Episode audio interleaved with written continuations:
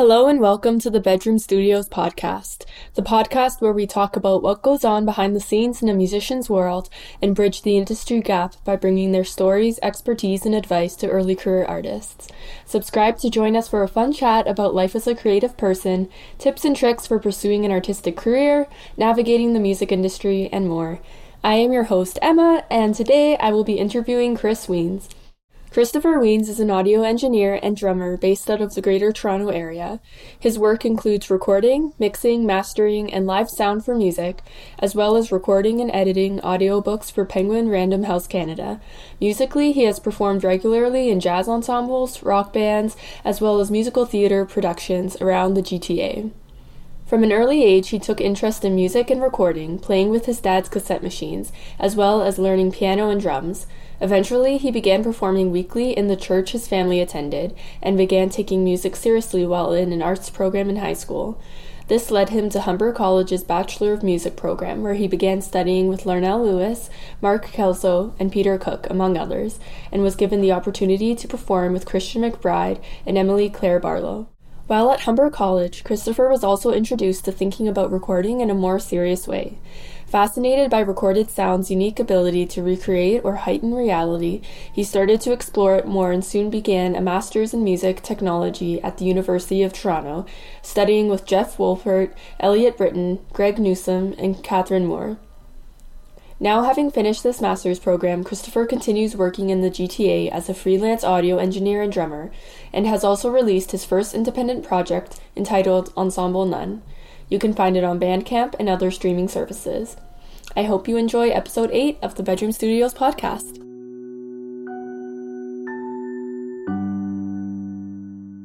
Welcome to the podcast. Thank you. Um, glad to glad to be here. Yeah.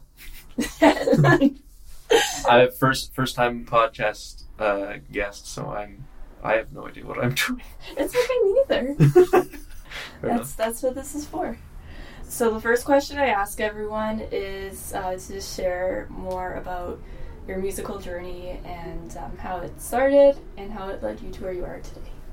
Yeah. Um, I guess uh, it started. I was definitely very very young. I don't really know what age it would have been. Maybe like two or three or something. Um, uh, the uh, my parents uh, both played music in a church when I was growing up, um, and I remember they showed me a movie or something. I don't know whose idea it was to pull out pots and pans and stuff, but either way, there's photos of me with like a little drum kit and like diapers and stuff. Um, uh, yeah, I mean, guess I guess that's where it started. Um, from there, I mean, I started piano in elementary school and so on. Started drums like actually at some point, rather than just pots and pans when I was like two. Um, but yeah, uh, started drums. Went to an arts high school in Mississauga. Um, there's so many people that I actually still know now and run around, like run run into in town in uh, at U of T at various gigs um, that I worked with still that I went to high school with. So that's kind of a it's a really interesting thing. Um, even running into people that I'm just like, oh, I didn't know you went to that school, and then just yeah, um, one was opening for bagels at one show. It was very funny, very funny moment. Um, but yeah, um, from there, um, I started sort of taking it seriously. There, there was one teacher who uh, was definitely more influential and sort of like. Um, he taught actually the jazz education program at U of T at the same time as teaching at high school. So he was friends with all the jazz faculty, and he'd bring um, them in to uh, like do concerts for us at in high school. So I remember watching uh, somebody who used to be on the jazz faculty here, David Braid, um, play in a quartet with Kelly Jefferson, um, Joel Haynes. I don't remember who the bass player was. Mark, I think Mark Rogerson or something. But either way, that I remember that sort of being a pivotal moment. But it was a you know sort of still at the point where I was like just hanging out with friends and making friends at that school and like gaining comfort and stuff. Um, but through that, um, like over the years of doing that, I just sort of got more and more interested in it. Um, definitely was scared to like, like, buckle down and say, "Yeah, I'm doing this." I remember at one point. Um, uh, one of my music teachers, like several of my music teachers, had asked me, like, "Are you thinking of this?" Um, and uh, I had a conversation with one being like, "Oh yeah, I I feel like I want to do it, and then I decide that I do it, and then I get scared and run away and decide I don't want to do it anymore, and then I'm playing drums again, and then I'm like, no, I just want to do it. it's just sort of like I don't know, some type of like self sabotage of like I'm too scared to do this for real Mm. type thing. But anyway, um, yeah. From there, I went to Humber for uh, jazz drums. Um, studied there for four years with Larnell Lewis from Snarky Puppy and um, some other people. Yeah, it was like he's How is that? he's the nicest person ever. Um, it was kind of funny too. Um, some of my takeaways are almost more personal. Like, there's one weird moment where he was like, "You're tall. You need to know this. Here's like, go sign up for this newsletter in your email so you get discounts on clothes because it's hard to find nice. clothes for tall people." that, was just, that was just like, yeah, I did not expect that. Um, Do you find any good discounts? I mean, I I don't think it's any more than like it was just average kind of stuff, but he was really excited about it, and I was just like, I don't, okay, sure, I'll do that. yeah, yeah. So so part of that, I um, in the like the final year of that program, we get to do a recording project, and we spend two years in uh, like a recording master class. A lot of it is more like learning like the old uh, like old style of producing or whatever that like term was at the time. So more like something like George Martin with the Beatles or like someone who would do help with arrangements or give advice on takes rather than actual um, rather than like current day producing what that would be called. Um, so there was that kind of stuff and then we left there with an EP that we got to make of our own. Um, so it was really cool being in the studio there. Um, and along with music, I've sort of had, like, I've always had the side thing of knowing about technology stuff because my dad taught a little bit of recording at a high school. In, yeah, in Toronto, which is a little bit, uh, like, uncommon. Like, you don't get a lot of, like, sound recording things in a high school. Um, so I was sort of aware of it, and I remember being young, really liking cassette tapes and stuff. Um, just because it was like the sound was physical, and you could fast forward or rewind it and hear how that changed things, um, like an immediate response. Um, yeah, there's just something about that I liked. Um, and so when I was at Humber, it was sort of getting ready to leave. Um, I had some wrist injury things, and when I uh, graduated from there, I had to take quite a bit of time off drumming. Um, so that sort of ended up giving me a lot of free time. Um, so one of the things that I sort of picked up at the time was just like, oh yeah, I could just learn how to mix a little bit better so that maybe I can record myself in my basement, um, record uh, a few people that have that connection to the community and um, of musicians and um, yeah, that I know still. So um, the uh, that ended up um, sort of taking off quite a bit. Uh, I was really, really enjoying myself, and um, so I just kind of kept doing it. And then at one point, it was very funny because um, uh, I decided that I wanted to look into master's programs. I knew there was one at McGill that's kind of very cutthroat. Um, and so I was a little intimidated by that. Also, didn't really want to leave Toronto because, like everybody I know, I've lived my whole life in the GTA. Um, I, I don't think I felt ready for something like that. Um, but uh, and the other thing was is that I do occasionally composing stuff, not too much. Um, that's not completely true. I mean, I have like 200 Mhm. songs on like a stock music account online, like where I get like five. Just a book- little bit of. Just a little bit. I mean, I mean to be fair, I don't do much now. So, yeah. But at the time, I was doing a lot of that, and that sort of led me to looking at the music tech at U of T. I had heard of it before, but I didn't really know much about it. Um, and then so when I saw that it was sort of like you could do a little bit of both. There was a mixture of like just straight up recording. There was a mixture of that in composition and technology. Um, yeah, I just um, I decided that it was something I was interested in and probably wanted to do. Then maybe like a very short time after, um, you know Mason. Yes. Um, yes. So I've known him since 2001. yeah, I went to elementary school with him. Oh my god, Yeah, yeah. that's crazy. Yeah, I, I um I got a message from him. He's like, "Hey, I'm doing a master's program. Want to go to do this?" I'm like, and he sends me the link to that one, and I'm like, "You're kidding me!" like I was already looking Yeah. at doing this. been like, no, I'm doing a master's program. Do you Yeah. want to come teach Yeah, yeah. up? yeah, exactly. So he was. So he um uh he actually signed up, and I was sort of in a space where I'm like, you know what, my portfolio is not that strong. I I want to take some time with my health stuff a little bit more. So I was like, no, I'll I'll do next year or something like that. Um, and then yeah, uh,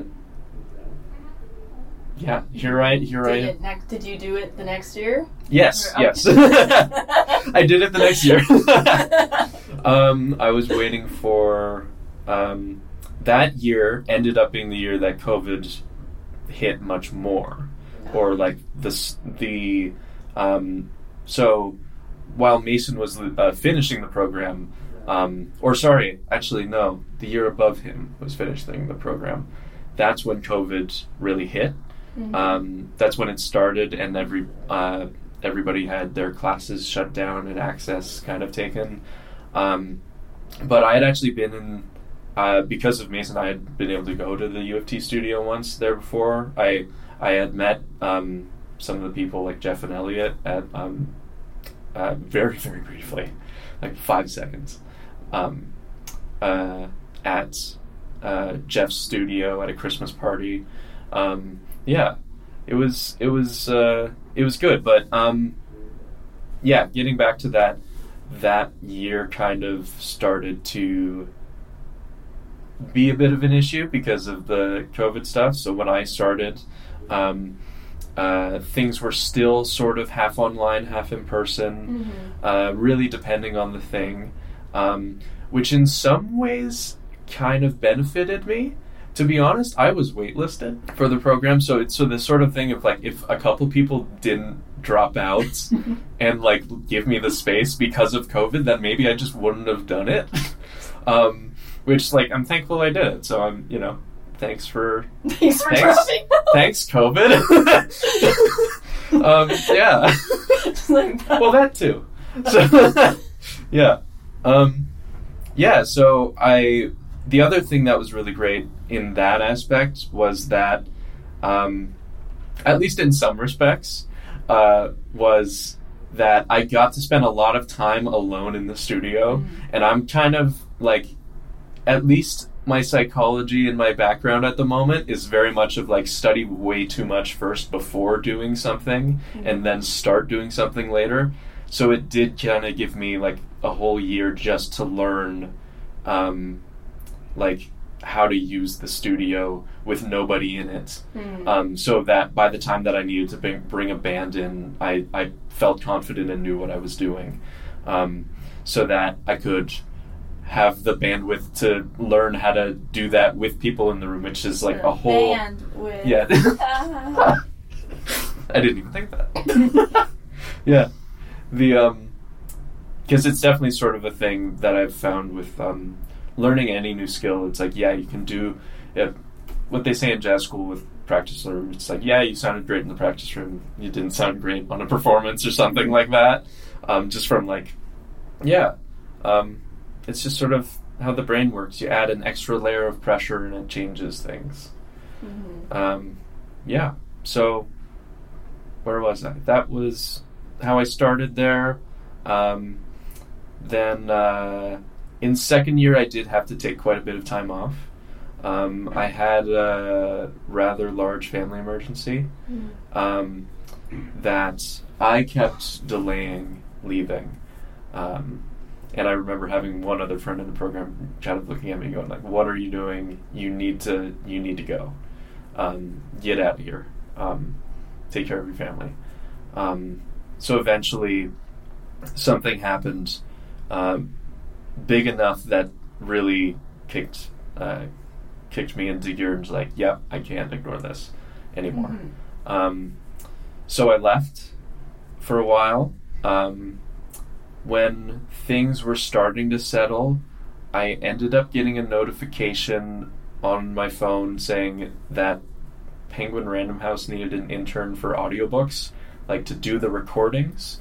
So, not the speaking, because everybody keeps saying, "Oh, you speak for audiobooks?" Like, "Mm, no, no, I don't. I just do the the I record the people who speak um, and edit that. Um, so I I fa- I saw that and I thought it, it was an interesting notification to see because at this at one point I was also like, am I really ready? Can I let go of the family situation enough to feel like I can do this? Um, am I, uh, uh, yeah, basically just am I ready to, to do Mhm. something like that and walk away from the family stuff? And then there's the school stuff. What do I do with that? How's it going to work? And I looked at it and it was, it was like, I've had some strange coincidences in the last couple years. Um, uh, and that was definitely the first one that I really noticed because that one was, um, no, maybe second, uh, because it was starting right after my mom's treatment finished. And then it finished right before I had to go back to school. Oh wow. So it was like the timeline of the contract was like just fits in perfectly. And then not only that, I think the the reason one of the reasons that it popped up of saying am I ready to do that is because I was sort of like not uh, part of me didn't want the job to be honest because I'm like oh man it's not music it's not the perfect job or something like that Mm. sometimes like at least for me part of learning who i am and growing up has been like oh yeah sometimes you have to take the stepping stones to you can't s- skip steps And it's hard to jump into something that you haven't done before and not knowing what it's going to be like. Mhm. But then com- you have to commit to it. hmm for sure and that was definitely something that it was like okay i have to be all in on this and like see what i can get out of it and to be honest the pros outweighed the cons and i sort of looked at it going either i could um, uh, this is sorry this is a weird backtrack for a moment where so i was working at a bookstore at the time so i was uh, um, frankly i also felt like i was a bit of a shoe-in for it because i'm like okay I, am wor- I've been working at a bookstore for three years. I know all the stuff. Like, uh, like I I know how things work in that industry, and then I'm doing audio at the same time. Like, yeah, I could do Yes. this. it was a shoe, and it's it was the scary feeling of like, man, what if I actually get this, and then I have to do it. Um, yeah. but then the other thing of then I'm going to be away from music for too long. How is that going to feel? Um, and there were definitely hard parts with that. Times where it was like weeks that I couldn't do it or something. Um, that when it was over and I could do that again, it was like a breath of fresh air. I was like, Mhm. I'm glad I could do some music again. Uh, but at the same time, I'd never trade that stuff for anything because, like, the the experience I got through that and the learning the tools that I use every day, like honestly, it made me way better at what I do musically Mhm. doing that. Um, so yeah, I'm super glad that happened. Um, Nice. yeah. Did you have any cool or surprising experiences recording audiobooks? Mm. It's it's way more intense than people think. So, and that's because of the company. I will say, like, hats off to them because they do their they appreciate like what they do, or like a lot of audiobooks you'll listen and they don't really divide things very well, and it's um, it's hard to explain exactly. I had listened to some uh, some companies uh, products, and it just felt it wasn't very divided. Um, sort of the chapters you blend one into another um, a little bit, so it's nice to have a moment where you stop and take a breather and have that happen. And I know sometimes companies have a lot of different ways of recording than they do it um, at Penguin. Um, so the way that they do it at Penguin is they actually sort of do very old school radio records, um, which they call just roll record. Um, so you just hit play and it just keeps rolling and you're going through the whole time. But the engineer's just not sitting back and doing nothing. We have a manuscript in front of us of the entire book, uh, writing in every notation of like when they've made a mistake, if there's been a noise, um, any retakes that we have to do, and you're reading along. So it's really like you're re- reading the book at the same time and then focusing on like four other things at the same time. Because um, your ears still have to be open for when they make a noise, like Mm-hmm. was that a noise that um, like that we should be concerned about or something like that um, yeah something like that um, there's definitely some very interesting stories that i i got from that and really interesting people that i met um, just i mean a lot of people from like just canadian theater scene um, just actors and stuff which was really cool um, some of them which like like to see them doing their craft up close too was pretty amazing. Um, there was one Ann-Marie MacDonald, who's a Canadian um, actor, writer, does a lot of theater work. Um, she's an author, and she was doing her own audiobook, and she was doing like eight hour days where she would do like s- full screams. Oh my goodness. Yeah, like full screams in the studio, and I would be like, this was the first big one that I did, so I was just kind of shy. And I'm like, uh, uh, sorry, can you do that again? and then she does it again, and I adjust the levels so it doesn't like blow out the microphone. Um, and it just like identical. It's like the matching that they have, the way they can just match it. It was, yeah, it was really something. Mhm. Um, uh, for anybody who knows Rick Mercer, I had a recording session last week where I was recording for. Um, I've been recording for a book recently, and um, in the middle of the recording session, the door opens and Rick Mercer was just standing there saying, "I'm in the wrong room," Oh and he just God. leaves. So I'm like, okay. um, so that was weird. yeah. Yeah, yeah. Um, I had known that he was coming in and been like, man, I read his book when I was like 12. I have a copy of it somewhere. So, um, but yeah. Um, and you also, you do get to hear, not, I'm not saying this about Rick Mercer to make it clear, but you do get to hear about the negative side of some people that you definitely know about in uh, Canadian culture, which is which can be interesting. You get all of the hot tea. Yes, Yes. exactly. Um, yeah, some that's like more relevant to music than you might think sometimes. but yeah, um, It's cool that you get to read read in quotations so many books. Yeah, it is. It is kind of get paid for it. yeah. That is true. Getting paid to read, that's pretty nice, and to listen to people read. Right.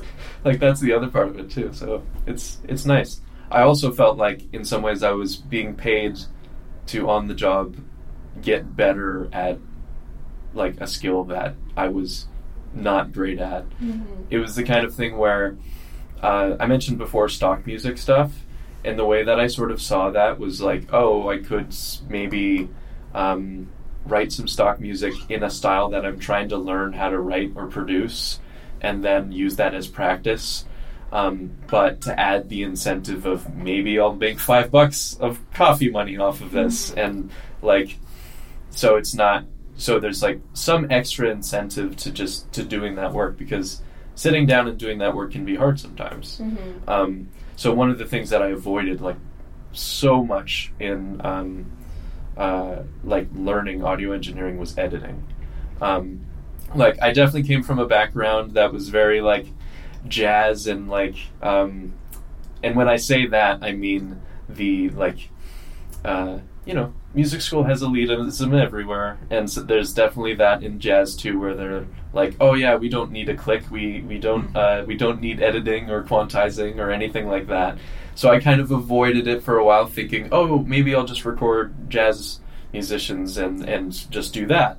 Um, but frankly like that's not the only music I like so why would I want to limit myself like that um, but then again editing is still tough to learn Um, oh yeah. Yeah, yeah. So having the chance to do that on the job of being paid while really like honing that skill was like, yeah, amazing. Mm. Um, I don't. I was gonna say something. I don't remember. Oh, okay. I can have a lot of patience in certain situations, but my patience when editing music, I find sometimes inhibits me because I don't research Mm. more efficient ways of doing things. Mm, okay. Um, and because I just don't know that it exists. Mm, yeah. And I'll just take like I'll spend a really long time doing like um for quantizing. I didn't know that was something you can do automatically, and Mm. so I would go in and chop everything up and shift it Mhm. to where it needed to be, and that was that Mhm. was fine. Yeah. But then when I realized that you could just click, click Mhm. Control Q, Yeah, yeah. it just it, it it was great. Yeah, yeah. No, exactly. No, honestly, that's that's something that early on I think I would not have had the patience to do. So honestly, kudos to you for doing that because that's the thing is like that's you know it shows that you have the drive to to go and do that much work. Even like you could go and look up different ways, but you don't think to do that. That's fine because you know that there is a way to do it. The way that you know is going to take a lot of effort, and you're good, willing to do the effort. So you know, that's good. Thanks, appreciate it. Yeah, no worries. The um, yeah, that's the thing with a lot of things like that. So I think having a musical family and some things coming easier than others, I was a little bit impatient. So yeah, um, a little bit impatient and just going like, oh yeah, I know how to do this, whatever. Um, which is like an interesting thing to admit. Uh, it's like, yeah, my ego's bigger than I think it is. but yeah. Um, mhm. You released an EP album Mhm. recently. And I listened to it last night. Actually, it was very good. It was Yeah, it was thanks. nice. It was awesome. Um, It's definitely it's definitely very out there and very avant-garde. So don't uh, everybody listening don't be fooled by saying nice. Some of it, some of it, What? there's moments, but then some of it can be very loud and noisy. I just I don't know. I felt like even even in those parts there was like an arc okay, um, yeah. where when it went more out there, it was still like you could hear pieces of the Mhm. parts that were more structured, Yeah, and I like that a lot. thanks. Yeah. Um, so can you tell us more about the name of your album? Right. That's a question I have gotten once or twice before that I've definitely avoided talking about. Yeah. um, a little while ago, I don't rem- quite remember when. Uh, maybe I was in first year here at U of T. Um, I've really liked ambient and that side of analog electronic type music for a long time. Um, sort of even just like extended techniques, maybe you'd call it, with bands like Radiohead or different things. Um, uh, like in high school, I did a lot of classical percussion too, and so as a lot of people at classical school knows, percussionists like weird things. so, um, yeah, I, I do something when you have to count all those risks. yeah, exactly. like there's either that or you could play the piece that has way more and then most of those tend to be way newer and have so many um, so many interesting like electronic elements to it and some of it you know sounds very musical and so an event does not so as as with everything there's good and bad um, but yeah uh, I decided that I sort of wanted to go under a moniker for that kind of stuff. Mhm. Just, I don't know, I didn't feel comfortable having my name on a thing, or maybe part of it as well was having the jazz background and having technically done an EP on that before, being like, oh yeah, I don't want to call it, I don't want to have a name of a group and then have like 20 different bands. Because that's what happens in jazz all the time um, somebody makes an album and then they have a quartet, then they have a trio, then they have a quintet, then they have a this and a that. Um, I just wanted to be able to do everything under one name. Um, but I didn't feel entirely comfortable with it just being my name. Um, so I ended up going with the name None. um, which for my audio production work, I use Nowhere Sound as the name of it. Um, and those kind of names were both connected because they showed up to me like in my brain um, in very very close to each other around the similar time um, and i was trying to debate which one to use for what for a little bit. Um, but the reason that that kind of interested me one was like it's there's so many reasons i could label onto it to be honest. Um, for the studio thing of saying nowhere sound it's like somebody might say oh you have a studio where is it? And i'm like nowhere. It is my studio is nowhere it does not exist um, and it's sort of true because it's like my parents basement some some people like don't want to record in somebody's parents' basement. So you know what? I don't have a studio. We can go somewhere else. you know, that's uh, that's the type of thing that a lot of people do um, in studio work. They don't have their own studio, so they go rent a facility. Mm-hmm. So, and that gives you flexibility in various ways. Um, so there's that reason for the name of it. There's sort of the um, uh, some more philosophical things behind that, and I had definitely gone through a lot of mental health things and got really interested into various philosophies and uh, even Buddhism and stuff like that to an extent. Um, and just ex- I like exploring those philosophical questions of what is the self mm-hmm. and everything. And it brought up some points. Uh, when I was trying to decide what this project was. Um, and I decided that, yeah, what I'm sort of looking for is something that I could have almost anything like be released within. I could go release a jazz thing, I could go release uh, a classical thing if I ever get so less scared of doing that. Um, yeah, or um, or just like something that's just electronics or whatever. Um, I was really inspired by there's a musician Floating Points um, who uh, does a similar thing um, where he releases a lot of electronic stuff with orchestra sometimes sometimes without orchestra and it mm-hmm. bends genres and things so it's sort of an empty vessel yeah. it's nothing um, and in some ways I sort of connected that to uh, some philosophies of the self and being like yeah um, of there is self or he can edit around this, but the um, philosophy of there being no self or there being a definitive self.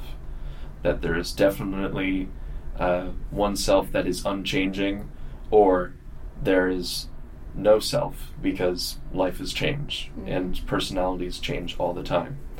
Um, and those kinds of questions are ones that I just really like and then interested in and kind of inspire me and do end up, I guess, working their way into musical ideas sometimes. But, you know, uh, expressing those ideas through music is interesting because it's not always gonna, uh, it's not a one to one thing. What you what you mean by something is not good is definitely not going to get picked up. Um, uh, unless they're insanely intuitive. Uh, yeah. yeah. I was gonna say, I, in especially in the first track of your of your EP, the electronic parts of it, it it sounded like it could be replaced with an orchestra, just in terms of mm. how it was arranged. Yeah, the that's sort of something that really, like a lot of the electronic stuff that I like is very inspired by classical type stuff. Mm-hmm. Um, like when I was in high school, like I said, I, I did a lot of percussion, like classical percussion. Um, so I spent a lot of time listening to like Steve Reich and minimalist music.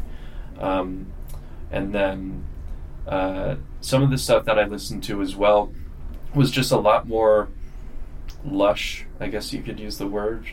Um, like, definitely a lot more recently, I uh, found um, music by like John Luther Adams and that type of. Um, some people could say spectralism or different things like that, but it's just, yeah, I, I love those textures. Um, and the sort of blurriness in in music sometimes that's like yeah Cool. Yeah. yeah And when you were recording that project, did you do the electronics and the live instruments separately? So in that one, no, that's that's another holdover from jazz that I really was a kind of defining thing in that project because it was it was part of um, my final project submission for for the master's program.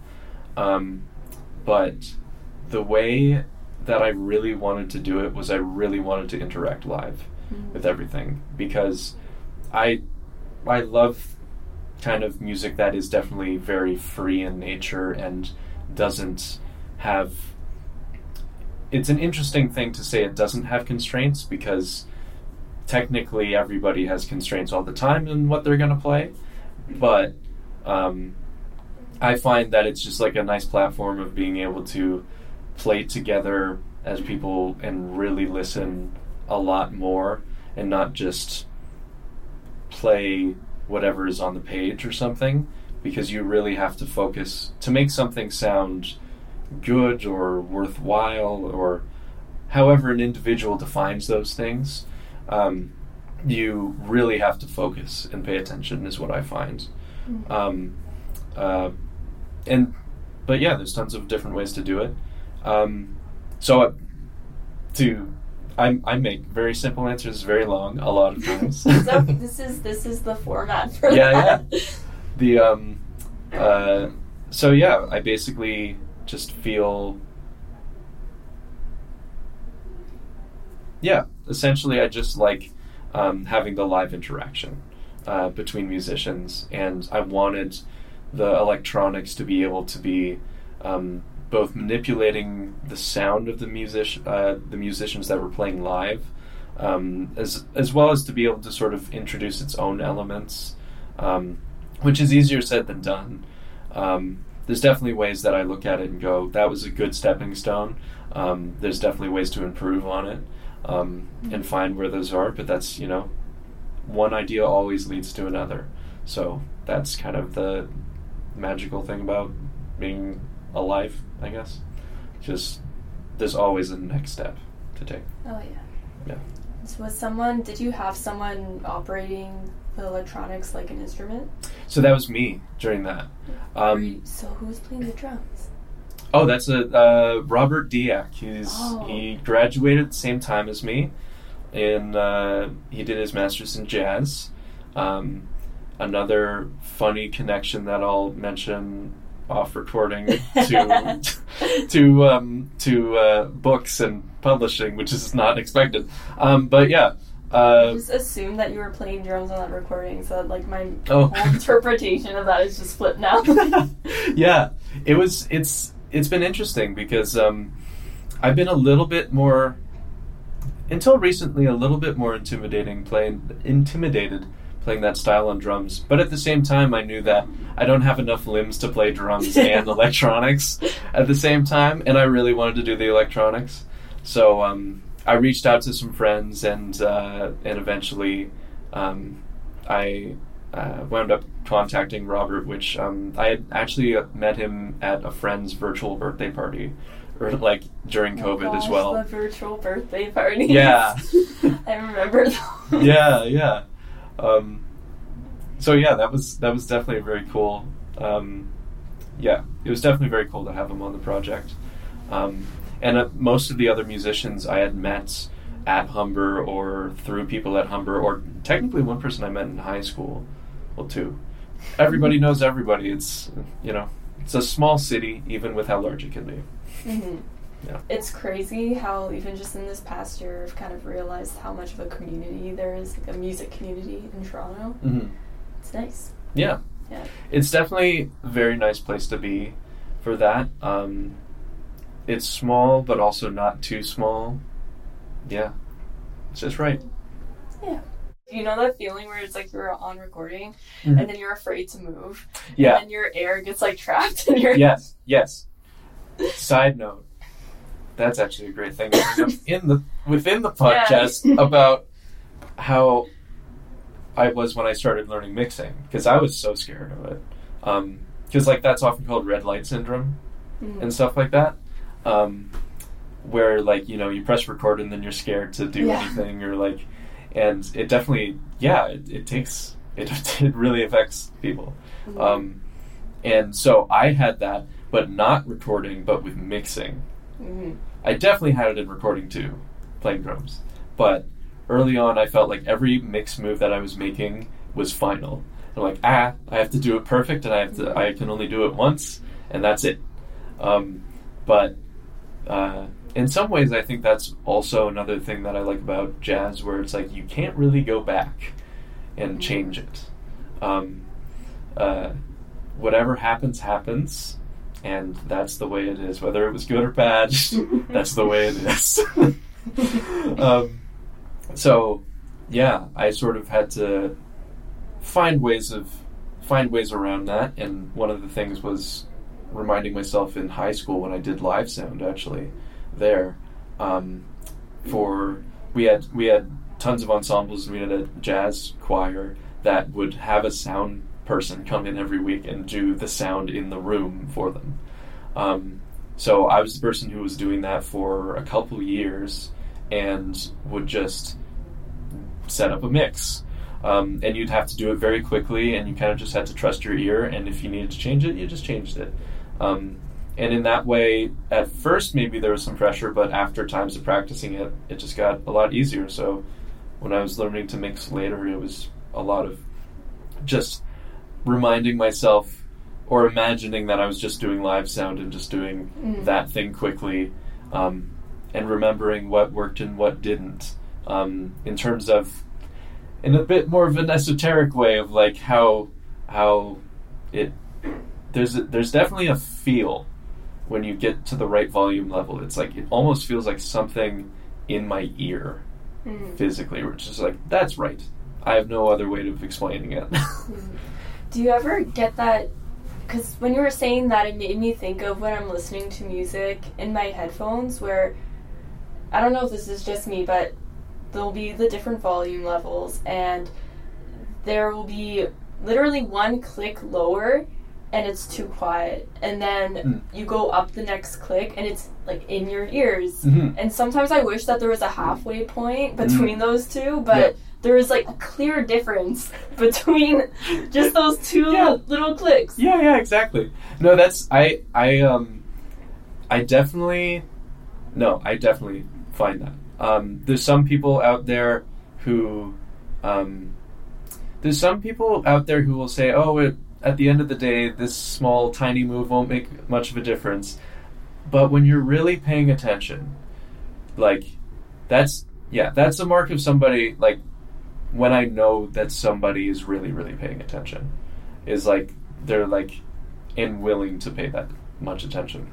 Because I remember, um, yeah, back in high school, going like, oh yeah, I could do this tiny little change here, that tiny little change there. But even on the TV or something of like that, oh man, I I want it halfway between this. Yeah. Or then what I'd find in a mixer, like because there's more than just halfway in between. There's like, oh man, I want halfway in between. No, that's not quite right. Maybe I'll do sixty, like sixty percent this way. It's like, okay, that's better, but it could be better. Maybe sixty-one percent this Yeah. way. Like it gets it gets into the weeds a lot. So I understand. Uh, I understand some people's sentiment of just sort of like do it and move on, and you know that's definitely a thing to not put too much pressure on yourself. But at the same time, like there's people out there who can really, really listen and know the things that change.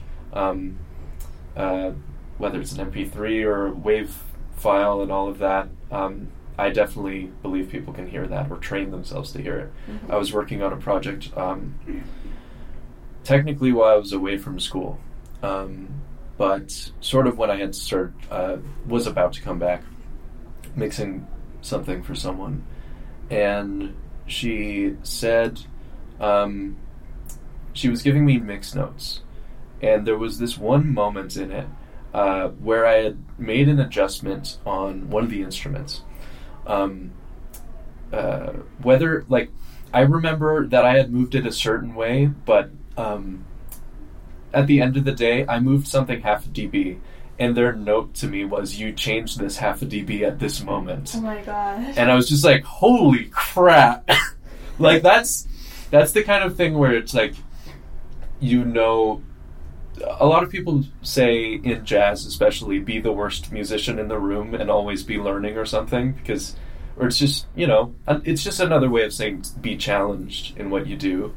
Um, and that was definitely a moment where I'm like, damn, okay, this I've I've I've met my match, and as some people could say, as some people could say, but um, in terms of like in a, in a competitive way of saying that, and for some people would say that, but really like, oh, this is somebody who could really help me improve as a mix engineer. And they're not necessarily a person who would do mix engineering themselves, but they listen that intently.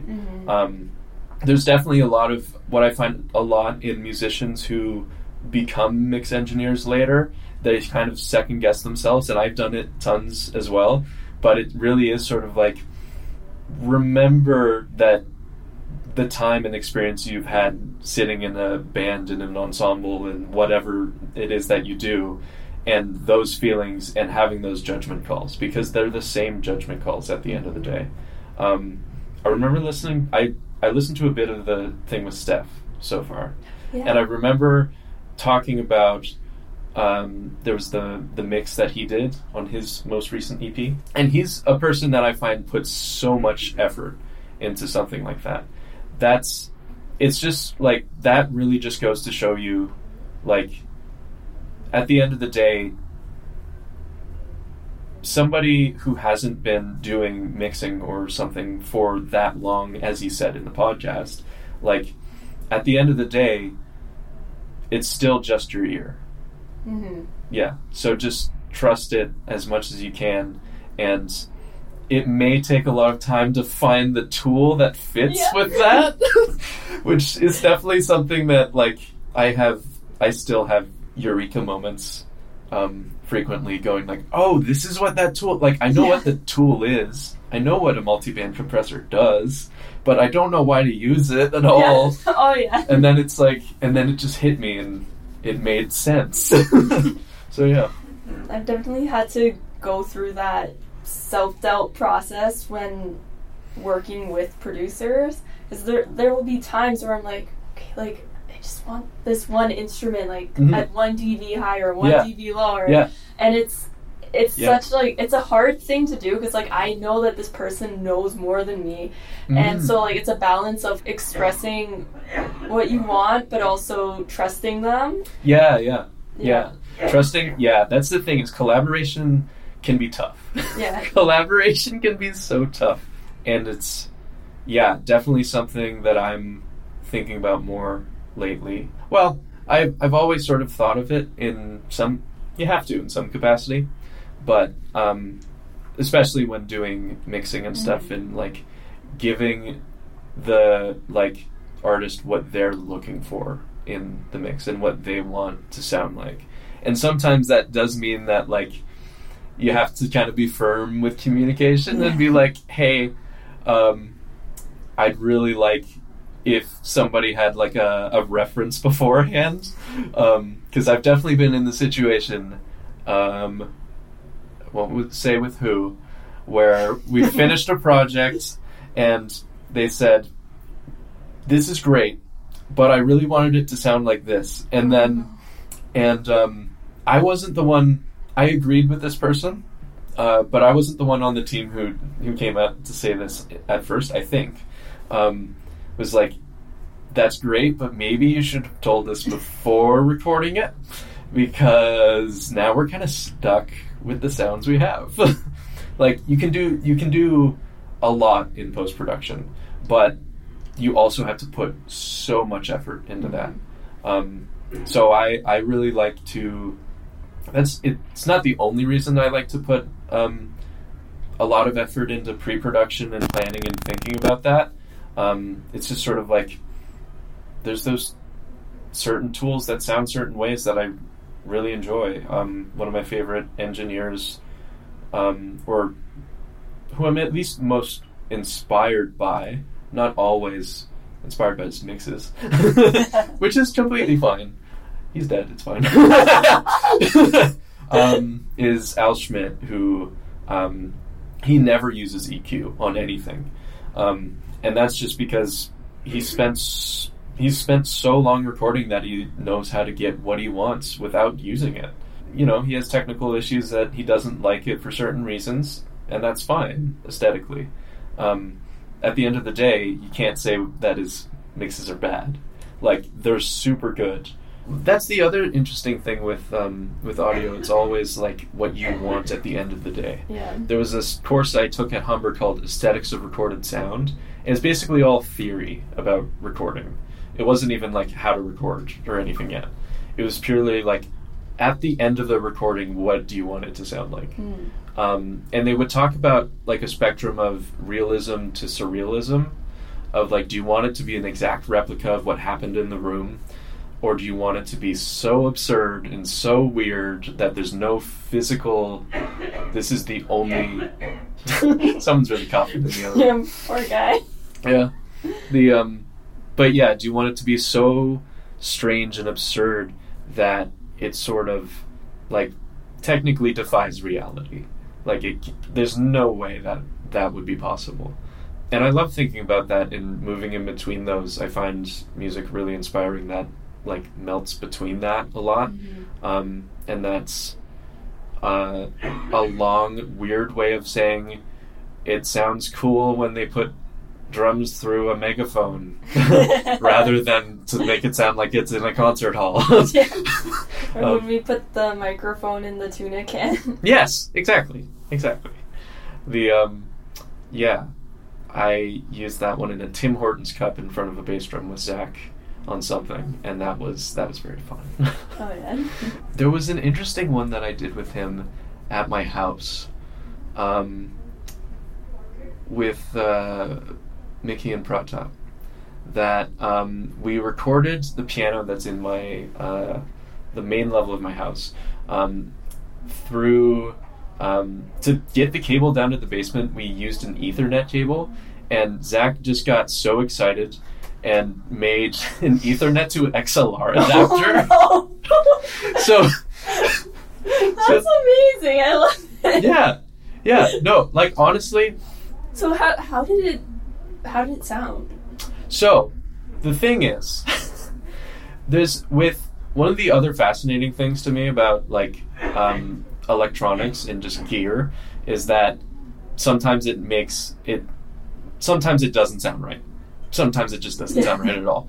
And so like theoretically, like you can make it sound perfect, but the way I don't know, it could have entirely been like the mic cable that we used because they were just old cables sitting in my dad's basement. Um, but it was the way it was connected. We were getting radio interference on um, through that onto the piano track. But then, like some things you want to sound like that. Sometimes, like the the song that we were doing, sounded really really good in my opinion with that type of production style. Um, and I remember Zach did some stuff on Mickey's vocals as well that was like distorting some things. Um, yeah, it was it was it was cool. Yeah. It was a good time. Yeah. Yeah, I've never been one to experiment with like actual like, equipment and Mhm. hardware before, but it's it's very cool to hear about these. hmm It's I I really love, um, like getting my hands on something and being able to, like, really change the sound of something in that way. Um, uh, it's something that's fun and a little bit different than just sitting in front of the computer. Oh yeah. Yeah. I definitely have to get over my my fears and, and that I was the kind of person where it's like it took me a while to get into music production and like start using a DAW Mhm. because when I would get the the pop up of like, do you want this to make changes to your computer? I oh, didn't Oh, yeah. really know what that meant. I'm like, Oh, no, yeah, yeah. I don't want you to. I don't want you to make changes to your computer. then it just wouldn't Yeah. work. yeah that's the thing is that what yeah one thing that Japreet says is it's sort of like that learning period of what is actually going to break and you find out in his case, what he says is you find out that so few things actually break that you gain some confidence in having some like in taking risk, um, which I definitely do appreciate that sentiment.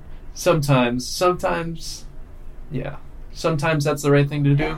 Sometimes it's not. You just gotta know when is when. Yeah. Yeah.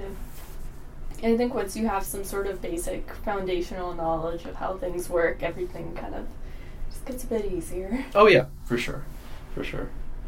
Yes, never skip the basics. I do that. W- I, historically, I have done that way too often with many things in my life. So, lesson I'm learning. Yeah. Yeah. The only topic I have left, other than my last two questions, is um, the mental physical health stuff. Right. Yeah. Yeah. Um, hmm. Where to start? yeah. Oh my Yeah. gosh. yeah. Same. Yeah. Um, so, during my. Actually, even during high school, at the end of high school, I had a lot of wrist issues Mm. that were popping up of like um, tendonitis and carpal tunnel and things like that. Um, you know, standard stuff for the most part. Um, that definitely got a little bit more confusing as time went on. I ended up getting a wrist sprain due to some stuff. Uh, I won't go into that too much, but um, essentially, like that ended up causing some like nerve issues in some of the muscles in that area. Um, and I and I was in and out of physiotherapists for like years. Um, I was very good at knowing if a physiotherapist was good within like Yeah. the first twenty minutes of meeting them, um, and just being like, "Yep, they know what they're doing." No, they don't know what they're doing because um, I've seen a lot of them. Yeah, Um, I can relate to that. there, there are a lot that just don't know what they're doing. Yeah, yeah, and that's fair. It's like they need time to train and stuff, but you know, that's it's still You gotta find what's right for you. Yeah, exactly.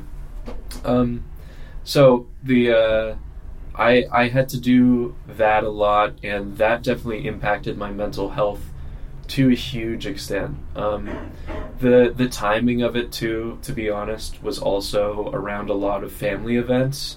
Um, it's like ten years ago now. Um, that were rather hard, and I didn't know how to process them at the time.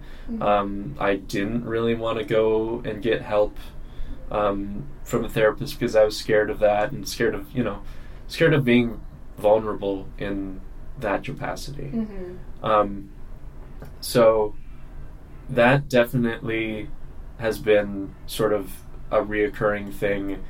We all have like every human on the planet, even off the planet, uh, has mental health stuff that they need help with, or sometimes, and sometimes you have to go to like get help from therapy and so on. And that was definitely something that then and now um, has been extremely beneficial and um, like not only musically but just in life because frankly if you're broken like you're not going to be able to play well Mm. and to some extent being broken enough physically to not be able to play and that forcing me to look at mental health stuff and looking at it from that lens of like okay i'll be able to put myself back together and eventually play or something like that was the thing to get me to do that Mhm. um, which you know some people might look at that and go well that's not a, a genuine feeling or like a feeling of like um, i've definitely come across people before who would say something along the lines of well there should be nothing wrong or whatever they're just kind of Yeah. on it. I could go on and on about ways I've heard it being sort of ignored or shrugged un, under the rug. Um, because so many people say that, though, it's so easy for us to say that to ourselves. yeah, exactly. I definitely remember getting a lot of weird glances when I would say I've had a wrist injury for a long time and couldn't play a certain amount when I was at Humber. Um, and that definitely affected me, and I was sort of looking at myself going, like, what am I doing here? Do I have any worth in this. There's definitely times where people would make jokes that were, you know, like they're fine, they're light jokes, but I was uh, reacting to them way more and way more upset because I was in a place that it, like I was putting so much value on those things, Mm. um, on myself as a person. Yeah, mental health is definitely something that I find is really really tough in music um, and in like that as a career as a way of life as anything. Because it's complicated when you put all your all of your eggs into one basket as it were of like to me music has meant so much to me emotionally and in like my emotional health and then um, both in ways of like um, being able to get something off my chest or vent or express a feeling that I didn't know how to, but also into showing me that I could do something and sort of gaining confidence and like Mhm. gaining a skill. But yeah, it, it means so much to me in those terms, but to have that also Can be It's- taken away. yeah, it can be taken away, but it's also very complicated when you add other elements into it. Of it's then it's a business, then it's Mhm. uh, um, there's ways that you connect with friends through that thing, and all the lines get really blurry um, Yeah. for all sorts of things. So it's definitely something that's very complicated. Um, I've definitely learned lately boundaries and stuff on all ends of those things, on with friends, with um, with others that you care about, with like people that you work with, with people that are a bit of everything. like there's people that I work with who I'm like, yeah, I consider this person family, a friend, a coworker, everything. Um, and it's hard to um, it's hard to figure that out. Like I said, I've known Mason for like since like 2001, um, and we worked in big bands. Uh, his big band and everything. Um, he had a big band that I worked in for a long time. Um, that I sort of was finishing up. I had to sort of unofficially leave, I guess, because of wrist injuries. Mhm. Um, and then COVID happened. Um, uh, I, I'm glad I got to play with one kind of version of that, smaller version of that ensemble. Uh, what like the month before COVID happened, for like 20 minutes. Um, I'm so glad that like I got that last chance to do that because you know in some ways there's still stuff I felt like was unfinished or I felt was like this is what I was expecting or wanting or hoping my experience to be in, in music school or jazz school. And some of those things didn't work out that way. Definitely, I overthink often or have in the past, and I can overthink any topic in ways that make sense, in ways that don't make sense. Um, so, like, you know, everybody can overthink and underthink anything. Yeah. It's all what your decision is and what you decide to do with it at the end of the day. Mm. I had a similar experience as you during my undergrad where like there were some like looking back I'm just like I don't know how I I don't know how I finished the year like I don't know how Mhm. I like navigated through certain experiences Yeah. and it was like I, I look back and I think like if I had if I had stepped back from some things or if I had put in those boundaries I would have been a lot happier would Yeah. have gotten a lot more sleep Mhm. What what I find often is that in um, in music school, what we're prioritizing in a lot of ways because that's what school systems prioritize in things is the business side Mm. of things. Um, uh, so the um, in and in that sense, people want to know how to get as good as they can, as fast as they can, so that they can get the best gigs and whatever, all of that type of stuff, which is fair to an extent. Of like, you want to do work that inspires you or something, but at the same time, timelines don't always align the way you think they will Mm.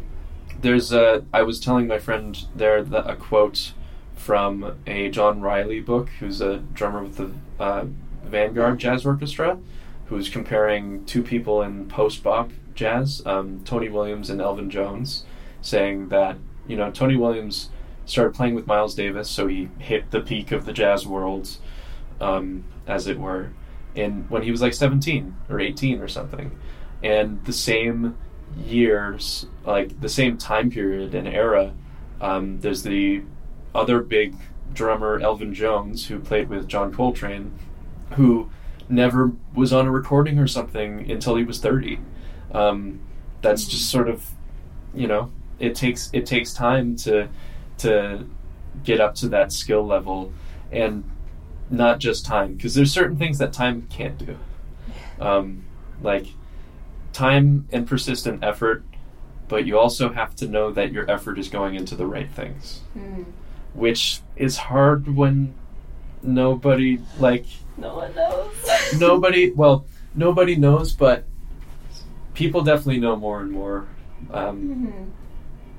people learn things more and more i'm glad there's people out there like um, i can't remember the, the name of the website bulletproof no yeah bulletproof musician um, who's like sports psychologist for musicians Hmm.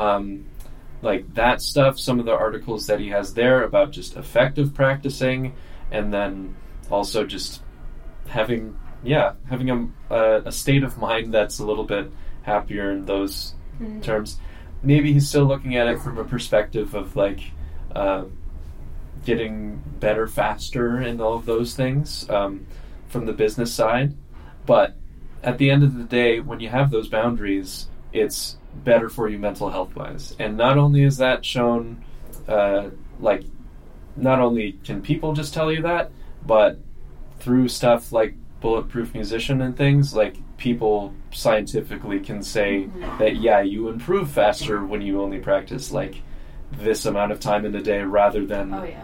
kind of beating your head against a wall for eight hours in the day trying to fix one tiny thing.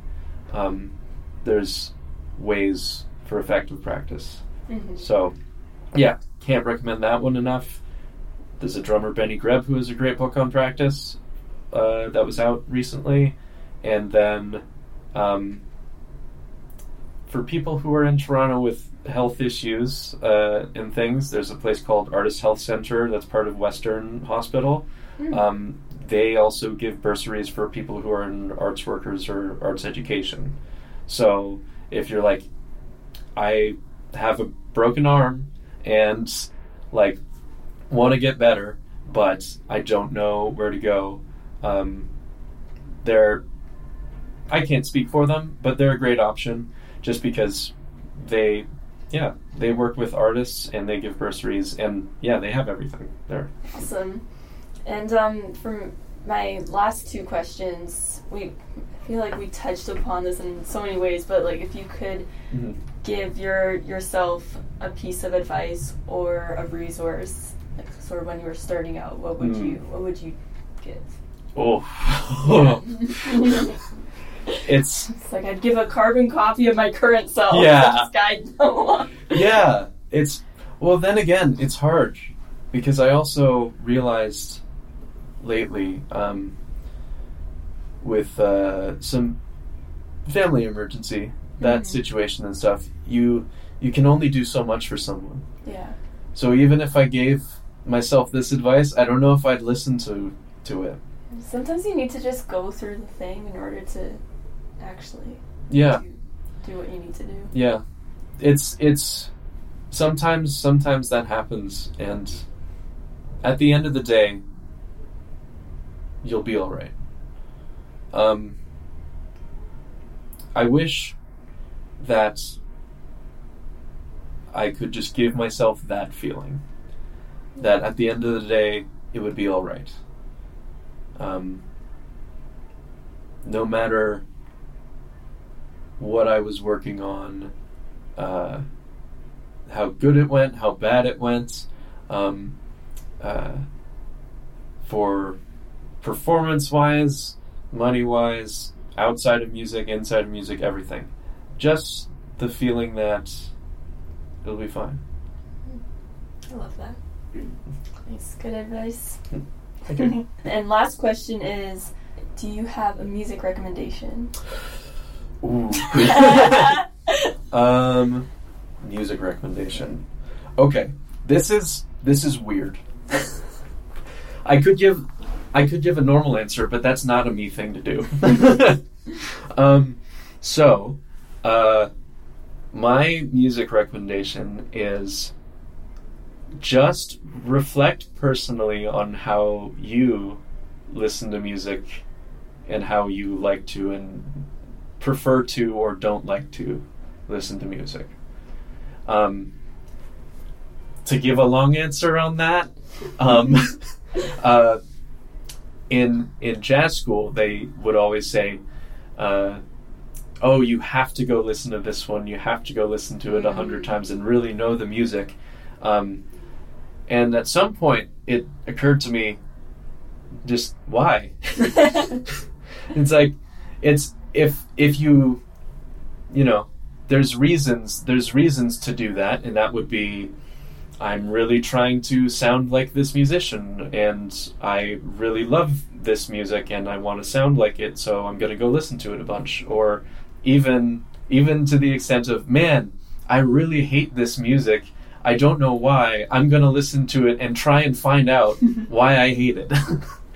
Um, and uh, yeah. So they always uh, there's people who always say it's like you know you should listen to music this much and that much and that much but i even remember briefly an article in modern drummer magazine when i was younger saying something about just think about how it works for you. Um, if that's only listening to music in the genre you create in that's great. If it's only listening to stuff outside of the genre you create cool that's fine. Um, whatever it is, like if you only listen five minutes a day, if you listen five hours a day, like at the end of the day, it's fine. Um, and just, you know, think about how you listen and when you listen for your goals mm. that you have.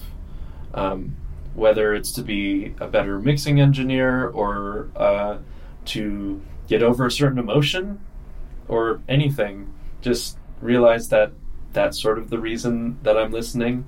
Um, I went through a phase where, for like a couple years, where I was like, oh yeah, I just want to have a better understanding of this type of music. So I made a document, like a pages document on my computer, and listed every single thing that I I would take out CDs from the library at U of T was I was the only person doing that, and I would take out like ten a week, and then put them on this list and only cross them off when I could lis- when I listened to them five times, um, and that taught me a lot of things. Mm-hmm. One, it's like it teaches me, yeah, I could listen to something once, hate it, listen to it the fourth time, and go, oh, now I see parts of it that I like, or I could realize, man, emotionally I shouldn't have let myself listen to this four times because I'm not really a fan of it. Or I could listen to something five times and go, man, I want to listen to this five more times. I could just listen to this. Or ear fatigue and so on. Mm-hmm. I could talk endlessly about this topic, frankly. But, you know, when it comes to listening, listen to what you want to. Um, and eat your vegetables and listen what you need to uh, to meet whatever goals musically like if you're wanting to understand something more or a certain style of playing more certain genre whatever it is have a have a good mix of both as you see fit sweet yeah yeah yeah. So I add the music recommendations to a playlist, and I'm like, okay. oh no. no, but I think this is a really cool answer. Cool. Yeah. Yeah. So it, in it, that case, it uh, need not be on the playlist, but it need not be on the playlist. But to throw one in there, I've been listening to musician most recent album from this year. I think his name is Hayden. I think he just goes by that. Um, who's Toronto musician from like the '90s. Didn't I had no idea who he was. He has Feist on a song on his recent album. It's just really cool. Sweet. Yeah. Yeah. I like your previous answer better. That's that's fair. You know what? Never mind. Scratch scratch yeah. what I said as well. Uh, go buy local music on Bandcamp. Mm. Listen to a band named Burs. That's B U R S. Yeah. S. So only one R. Yeah. Okay. Yes. Um, I know the drummer in the band, and yeah, their album, the one album they have out, uh, yeah, very it, great. I love it on many for many many reasons. Yeah. Awesome. Thank Yeah. you for being on the podcast. Yeah, for sure. Of Yeah, course. this is really fun. yeah. Thanks for having me.